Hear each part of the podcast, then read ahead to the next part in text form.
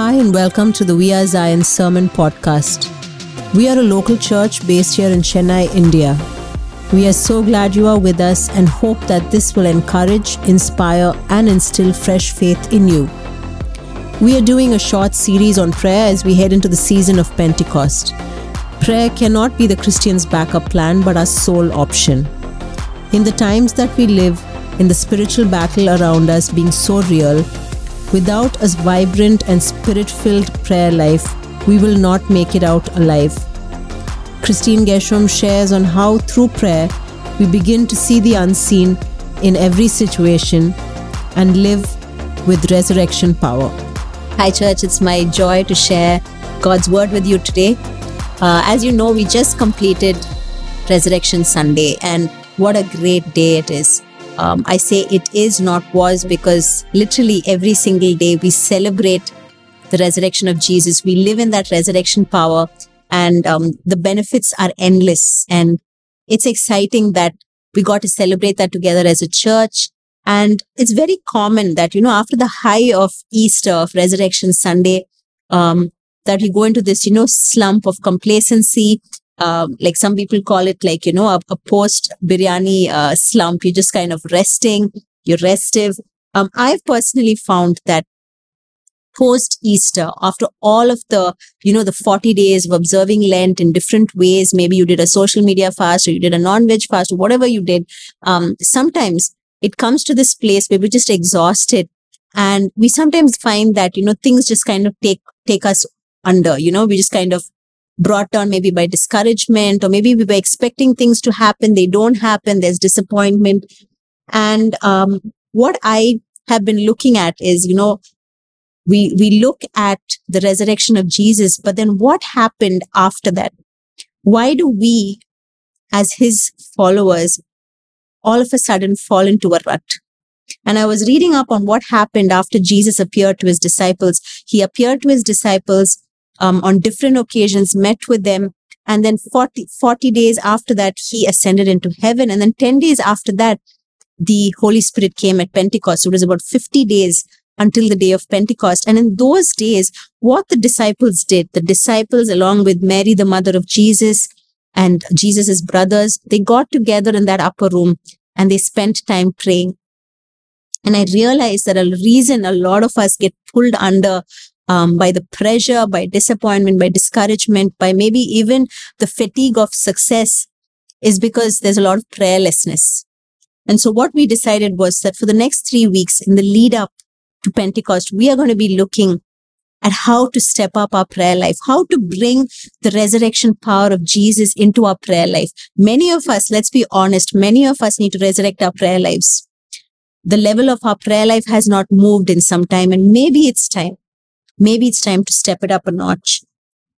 We were at a hotel some time back and I remember there was this beautiful painting on the wall. It was this uh, mural that was up on the on the wall and um, my daughter and I both love art. So we were sitting and admiring it and we were talking about it and saying, Oh, wow, you know, it's so beautiful. This and that. You're going to look at it right now. It's coming up on the screen. And of course, if you are someone who loves art as much as we do, you would have immediately noticed the silhouette of a horse on that painting.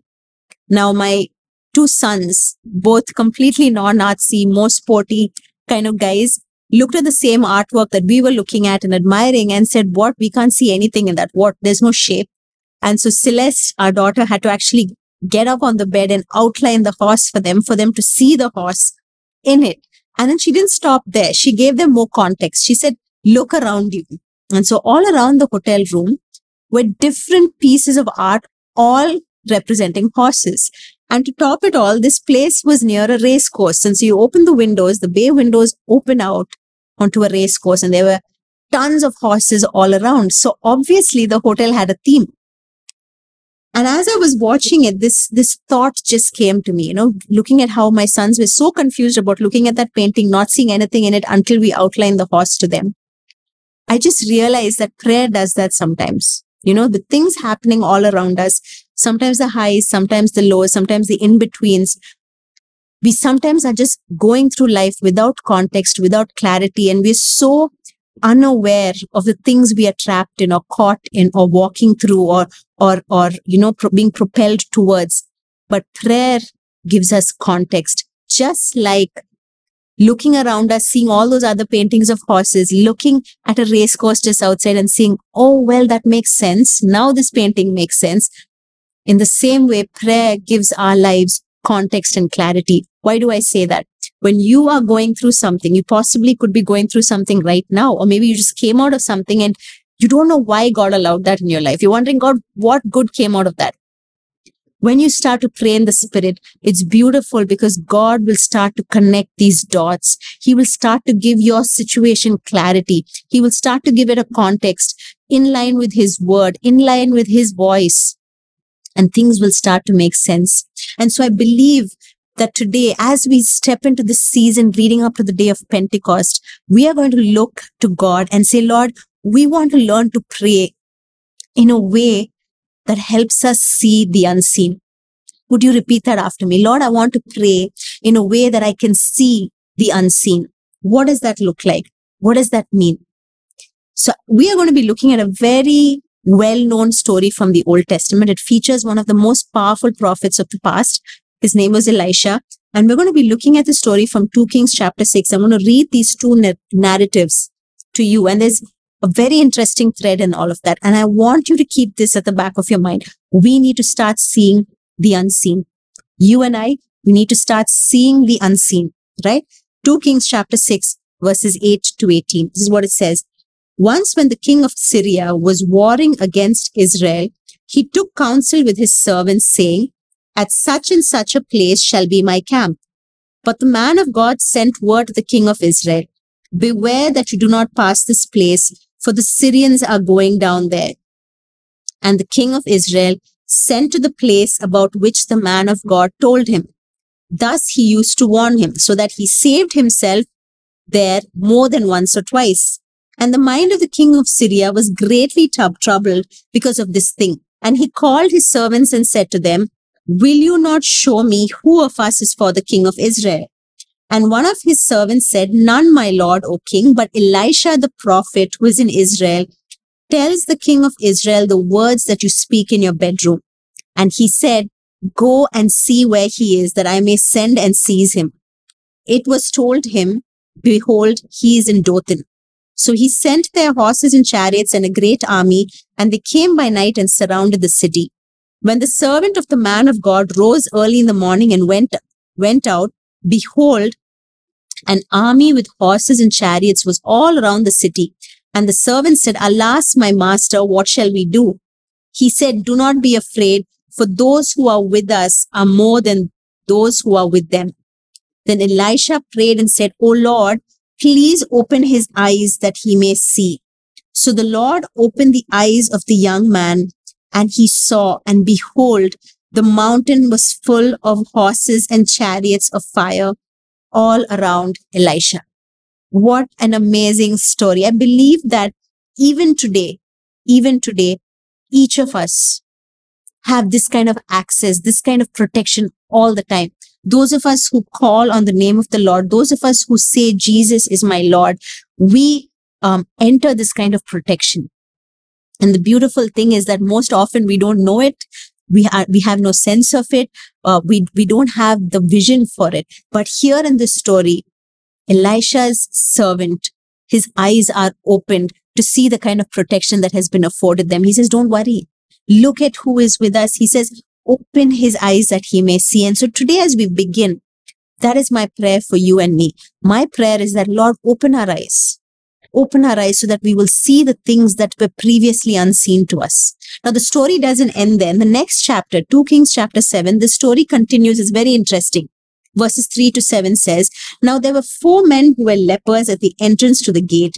And they said to one another, Why are we sitting here until we die?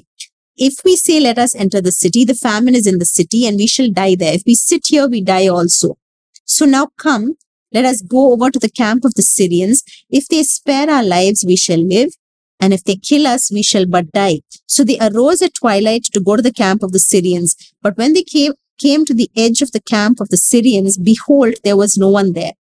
For the Lord had made the army of the Syrians hear the sound of chariots and of horses, the sound of a great army, So that they said to one another, Behold, the king of Israel has hired against us the kings of the Hittites and the kings of Egypt to come against us.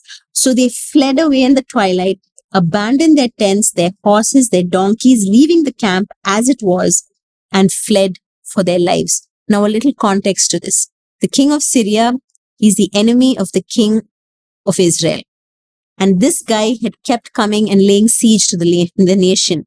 Now, in the previous bit of the story in chapter 6, Elisha actually shows his servant, even though the Syrian army is camped out here, the God of angel armies is with us. And this, this is his army. This is what his army looks like. And he opens his eyes, sees it. And then what Elisha does is he strikes the whole army with blindness. The Syrian army is struck with blindness. He leads them into the hands of the king of Israel, makes him feed them. He says, you cannot do anything to harm them because you didn't fight them by, you know, sword.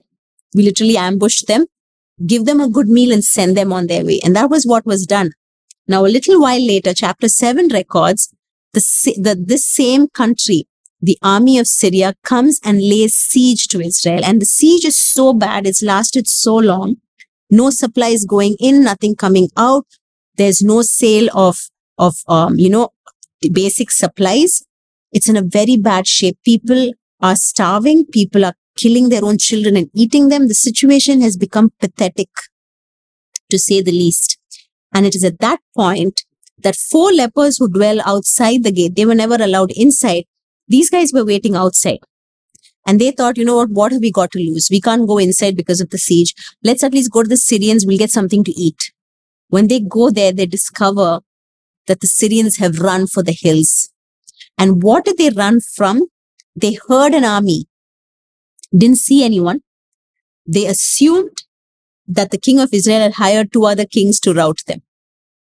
But the beautiful thing is, they had heard of an army, they heard the noise, they freaked out and ran.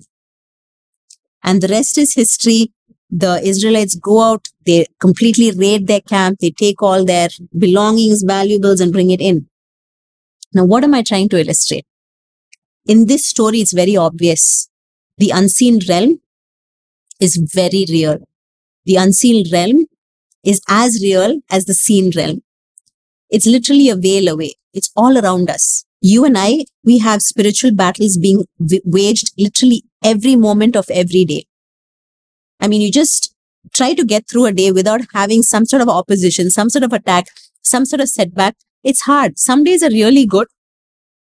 Thank God for those days. But there are days when you can actually feel oppression. You can feel the opposition. And it, it's true that as children of God, as co-heirs with Christ, we have an advantage. We are not at a disadvantage. So often when we are in the middle of a setback, we're in the middle of a trial or a tribulation, we're like, God, why me? What now? How much more can I take? But the truth is, it comes down to this as co-heirs with Christ, as those who have the resurrection power of Christ within us, we have an advantage and our advantage is prayer. This sets us apart. This gives us ammunition that before we didn't have access to at all. And so today we're going to be looking at how we can open this unseen realm just with prayer. Maybe you're thinking, I don't know how to have a breakthrough. I've been there and I don't still have some breakthroughs that I've been waiting for. But I believe that as I've been preparing this, I believe that it is through prayer that we will have a vantage point. We will have a view that we didn't have before, wherein God will open up parts of the unsealed realm and say, this is how you fight this battle. This is what you do in this situation. This is what you will say. This is what you will withhold. He's going to give us instructions from the unseen realm, but we need to start praying for that to happen. So I believe that, you know, prayer is not a monologue when we were growing up, we grew up in Christian homes. So obviously prayer was something that was taught to us. They said, you know what? We first had a five line prayer that we would pray before we began a meal. And we just learned it by rote. We would say it and we'd start eating. If, if the meal was extra good, we would race through the prayer just to, you know, start eating. As we got older, of course, we learned to articulate our prayers in a way that made sense. It was age appropriate. But it is only now that I'm realizing that prayer is a dialogue it's not a monologue. It's not me just ranting or screaming to God and saying, you know, this is what I want, God, this is what I need. You know what I need, but I'm still going to tell you and I'm coming to you, I'm making time for you. But it's a dialogue wherein I'm saying, God, I'm here. You already know what I need. And I need these things. But what do you have to say to me? Is there something that you need from me? Is there something that I need to wait on? Is there something that is hurting you about me? It is such a beautiful relationship builder. Prayer is a conversation. And so as we start to look at what this prayer looks like, it's going to be, become more obvious that it has to be a dialogue. It cannot be a monologue. In order for us to see the unseen, it needs to be a dialogue. Tiffany Domina says this just as electricity is unseen, but by the flip of the switch, lights turn on, so also by the words spoken in prayer, miracles manifest. Your prayer and mine, none of it goes to waste. Even if you've been only monologuing, it's okay. It's completely okay. He still loves that you come to him in prayer. But today we're going to step it up. Today we're going to say, Lord, I'm going to pray in the spirit in order that I can see the things that are unseen. I have been battling with so many things. I don't know what they're about, but I want to see more. I want to understand more. And so there are just two things I want to leave with you. How does prayer help us see the unseen? The first thing I believe is that prayer helps us see the unseen God and his riches. Prayer helps us see the unseen God and his riches. His riches are infinity. There is no, I cannot make a list of the things that his riches include. So a lot of times I've sat and thought, I want to know what his riches are so that I can lay claim to it. But the beautiful thing is that this this God and the riches that are, you know, that are available in through a relationship with him are only discovered in relationship with him. It's, it's so basic. It's when I get to know him that I discover that when I sit with him, when I spend time with him and I actually tune off Netflix or my phone and actually sit quietly with him, that anxiety starts to fade. It's only when I sit with him that some of the doubts I've been having about my faith start to get clarified. It's beautiful because the riches of his presence cannot even be mined, cannot be fathomed by our limited brains. I want us to look at Ephesians chapter 1, verses 15 to 23. This is what it says. For this reason, because I have heard of your faith in the Lord Jesus and your love toward all the saints, I do not cease to give thanks for you, remembering you in my prayers, that the God of our Lord Jesus Christ, the Father of glory, may give you the spirit of wisdom and of revelation and the knowledge of him, having the eyes of your hearts enlightened, that you may know what is the hope to which he has called you, what are the riches of his glorious inheritance in the saints, and what is the immeasurable greatness of his power towards us who believe, according to the working of his great might that he worked in Christ when he raised him from the dead and seated him at his right hand in the heavenly places. Three beautiful things that are revealed to us in the knowledge of God. It doesn't just happen on its own. It is when I start to seek God through prayer, when I seek to know Him. There are a lot of songs that have been written where it talks about seeking the face of God over seeking the hand of God. So often we're asking Him, Lord, I need that promotion. Lord, I need healing. Lord, I want this. You know what I need. And all of that is great. You can ask your Heavenly Father for anything. That's completely okay. But how many times have you and I sought God for his face and saying, just Lord, I want to experience your beauty. You say that you are righteousness personified. I want to experience that. For me of late, I realize that I have not understood the love of God. In all my years of being a Christian, I have not known what it's like to be rooted and established in God's love. And so I've been asking him for that. I want to experience your love, God. I want to be able to experience it tangibly. I don't want it to be theory. I want it to be practical. It's time that we start moving from asking him for things to saying, Lord, I want to know you. I want to have a knowledge of you. And the beautiful thing is in the Amplified, it says this, for I always pray to the God of our Lord Jesus Christ, the Father of glory, that he may grant you a spirit of wisdom and revelation, of insight into mysteries and secrets in the deep and intimate knowledge of Him. We will not get to know the intimate secrets and mysteries if I don't have an intimate knowledge of Him. How will I know the depths of his love if I don't know him as a loving father? How will I know the, the boundless grace that he gives me if I don't know him as a savior? How can I speak of his kindness when I have not experienced the kindness firsthand? All of this comes out of relationship. And the beautiful thing about prayer is in order to see the unseen God and to experience the riches of who he is, I need to first start to get to know him. And that's what prayer does. Many times we think prayer is a way of getting things from God, but if we have to shift that on its head and go to this place of saying, God, I want to know you. And the beautiful thing is when I start to know him, my prayers start to change because then I realize just how generous God is with me. And then my prayers towards others change because if this God is so generous towards me, he must be generous towards others. I can't afford to be, you know, all tight fisted with someone else. If God is so kind towards me, then surely his plan for this job of mine is to show kindness to someone else. It can't be about me alone. You see how it changes things?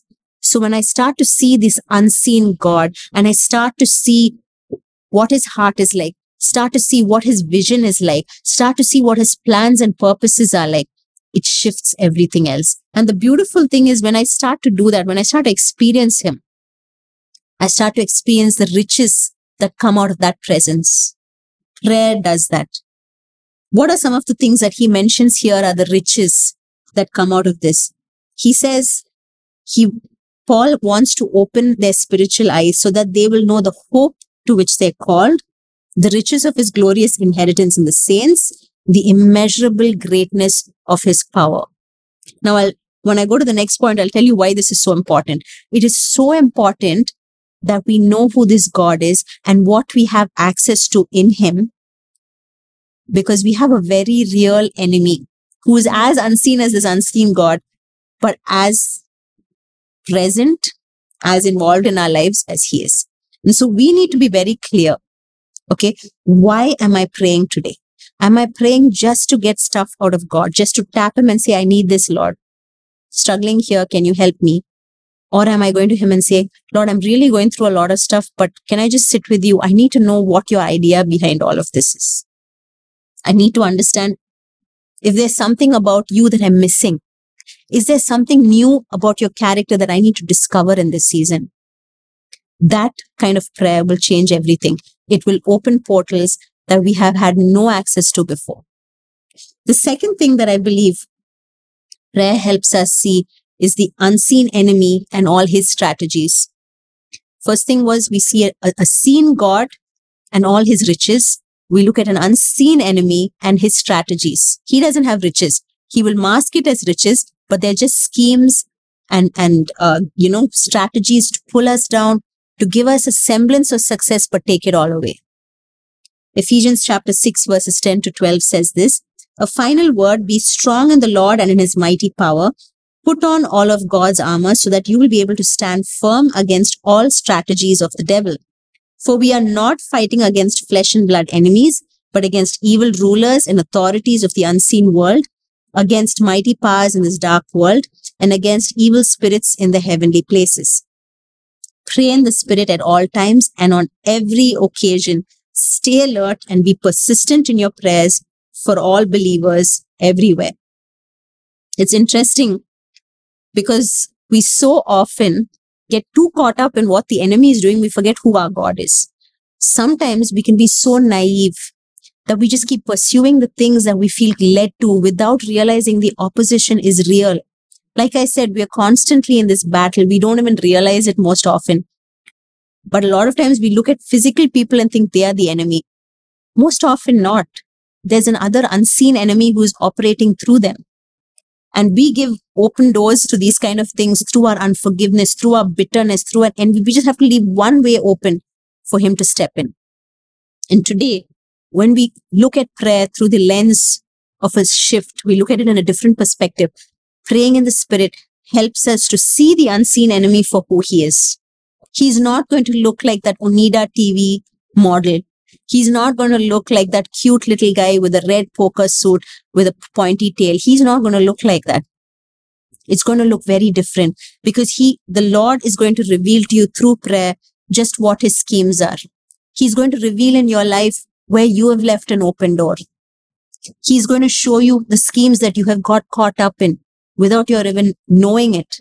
And he's going to reveal just how you can get out of it, provided you stay persistent in prayer, provided you're praying all kinds of prayers at all times.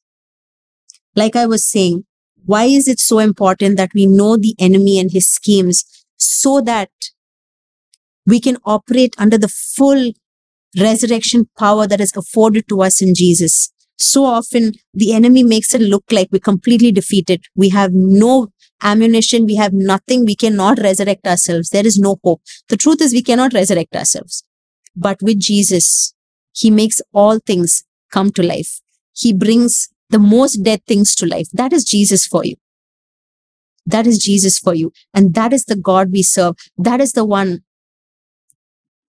who we are co-heirs with. So if he has that authority, he has delegated that authority to you and me. I love this quote that I was reading. It's written by Pedro Okoro. God isn't asking you to fight the devil. He's asking you to simply uphold or sustain the victory won by Jesus at Calvary and enforce his authority over the devil. You're like the traffic warden who raises his hand and the vehicles stop. They don't stop because he can physically bring the vehicles to a halt, but because he is representing and upholding the authority of the state. You and I, because of what Jesus has already done, we are more than conquerors in Christ Jesus. So when I face the enemy, I'm not facing him in my own strength. I have no strength, but I face him in the strength that Jesus has given me. And I say, you know what? You are a defeated foe. I don't have to be afraid of you because death has been conquered. Death, where is your victory? Where is your sting? Everything has been conquered. When death was conquered, everything below it has been conquered. And the interesting thing about the devil's tactics I don't want to emphasize too much on him. I don't want to give him the time of day. But there's one very particularly powerful technique that he uses. And Bob Sorge writes about it. And I just want to read that for you because I feel like it describes most of us Christians on any given bad day. Okay. The nature of the enemy's warfare in your life is to cause you to become discouraged and to cast away your confidence. Not that you would necessarily discard your salvation, but you could give up your hope of God's deliverance the enemy wants to numb you into a coping kind of Christianity that has given up hope of seeing God's resurrection power. Isn't that the truth? Post resurrection day, we just, you know, finished on a high and the next day your ailments may still remain. The next day your marriage is still in a mess. The next day you're still probably single. The next day you're still wishing for that child that you've been waiting for all your problems remain the next day and you're saying, God, where is your resurrection power? It doesn't stop there. Monday was that way. Tuesday becomes worse. Wednesday, you're spiraling down. We cannot afford to let him get in, get a word in edgewise. We cannot give him room to come and just, you know, overrule everything that God has done in our lives. It's time that we take back the control and we say, you know what? I'm going to start praying in the spirit. I know who my enemy is. Lord, I want to know what his strategy is so that I will beat it. And the beautiful thing is that the Holy Spirit is here to help us. He gives us everything we need for life and godliness, as the word says, which means I can come to him boldly and say, Lord, I know who the enemy is. I hate him, but I want to know what he's up to, just so that I can kick him to the curb and keep moving forward. Maybe for too long you've been held back in depression. You're saying i cannot it's so life is so discouraging. Things are not moving. It's okay. It's okay that things are not moving. It's okay that you feel the beautiful thing is that when you are in the kingdom of god the kingdom of god is advancing. It is moving. You may not feel it but it is still advancing. In you through you it's moving and you need to come to a place of saying lord open up the unseen so that i can see where i feature in all of this my life seems stagnant, but show me that there's some movement. I love that our God likes a good, you know, just, you know, like a engagement with us. He loves engaging with us. I don't think he's the kind of God that, you know, we thought we knew before, where, you know, I can't go and ask him anything. He's like the Wizard of Oz. He's behind that curtain. You cannot approach him. He's a loving father. He gets it when we are doubtful. He gets it when we are broken by life circumstances. He's saying, come to me. Talk to me. Wrestle with me. I can handle it. There will be some things he won't answer. Maybe because it's way above our pay, grade, we will never understand it. There will be things that he will engage with us. He will converse with us. He may not bring complete understanding, but he will give you context. He will give you clarity. One thing that I want to leave with you before I close this sermon and before we get into a time of prayer is that the enemy just needs a foothold. If you picture a huge fort, if you watched Viking movies, you know how um, individual towns, you know, were walled in by forts and these forts were made with bricks and the bricks were laid one on top of the other. Now, they were laid so beautifully that an enemy cannot just scale the wall and come in. It was perfectly straight. There's no way that the enemy could come in. But if even one brick had chipped and there was space for a, a, a soldier to put their foot in, the enemy will somehow find his way to scale that wall and get in. And that was just that one sign of weakness, one loophole. That's all it needed. You translate that in the spiritual realm, it's no different. There are certain things in our life which could be a foothold through which the enemy enters our lives. Each of us could have different footholds. I, I don't aim to uh, know what your foothold is. That's not the, the aim of this at all.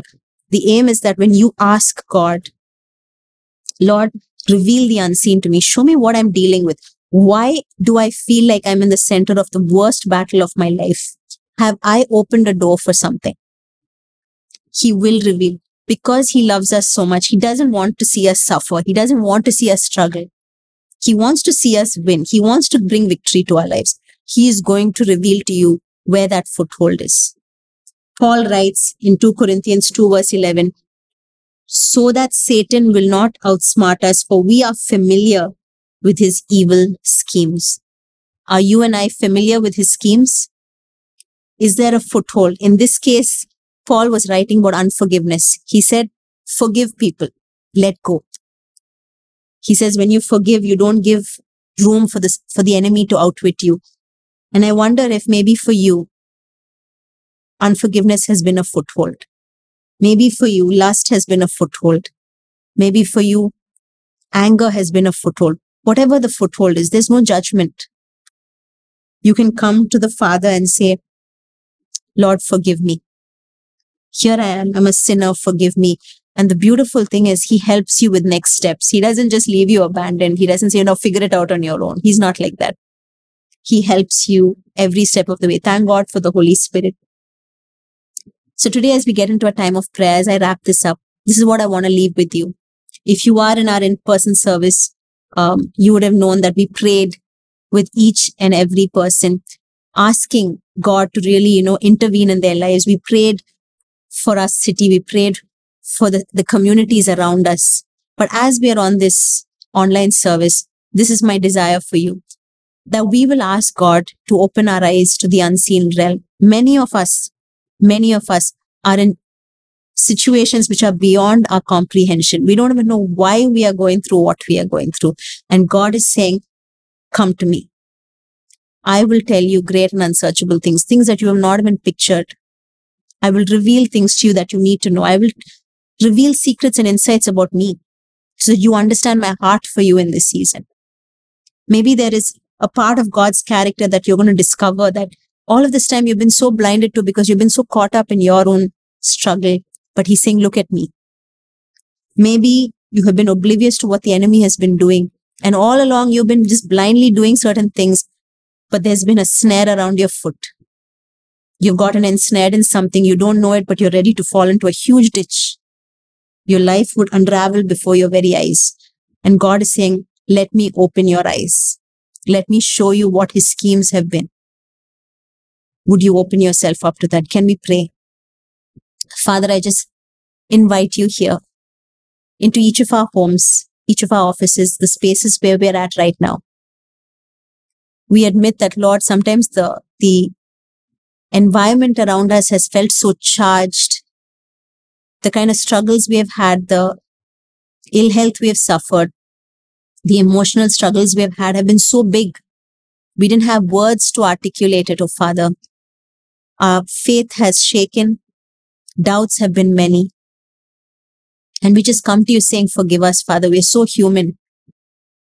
It's, we're so human, it scares us. But Lord, today we come to this place of saying, open our eyes, open my eyes to the unseen realm. Open my eyes to see you for who you are. Who do you want to be for me in this season, Father? Show me what I have access to in your kingdom. Show me the resurrection powers work in my life. Reveal it to me. Father, if there's something about your character that we don't know about, reveal that to us.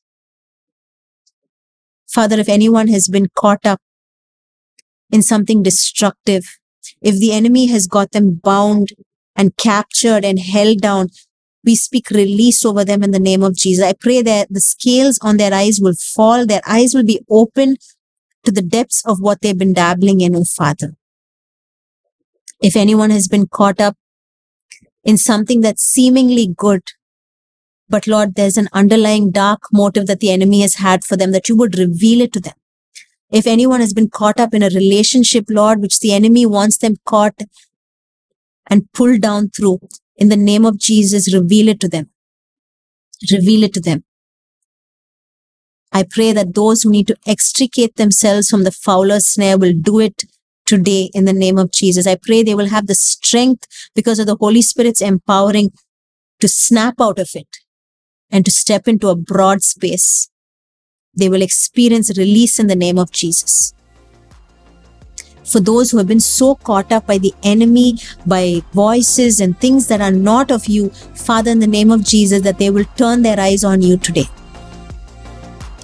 If anyone has been so obsessed with the darkness that they have forgotten what the light looks like, I pray that the light will break through in the name of Jesus. Their brains, their minds will be opened up because of the Spirit of God that will descend upon them. We pray, Jesus, that you will touch people right now. You will set them free you will set them free.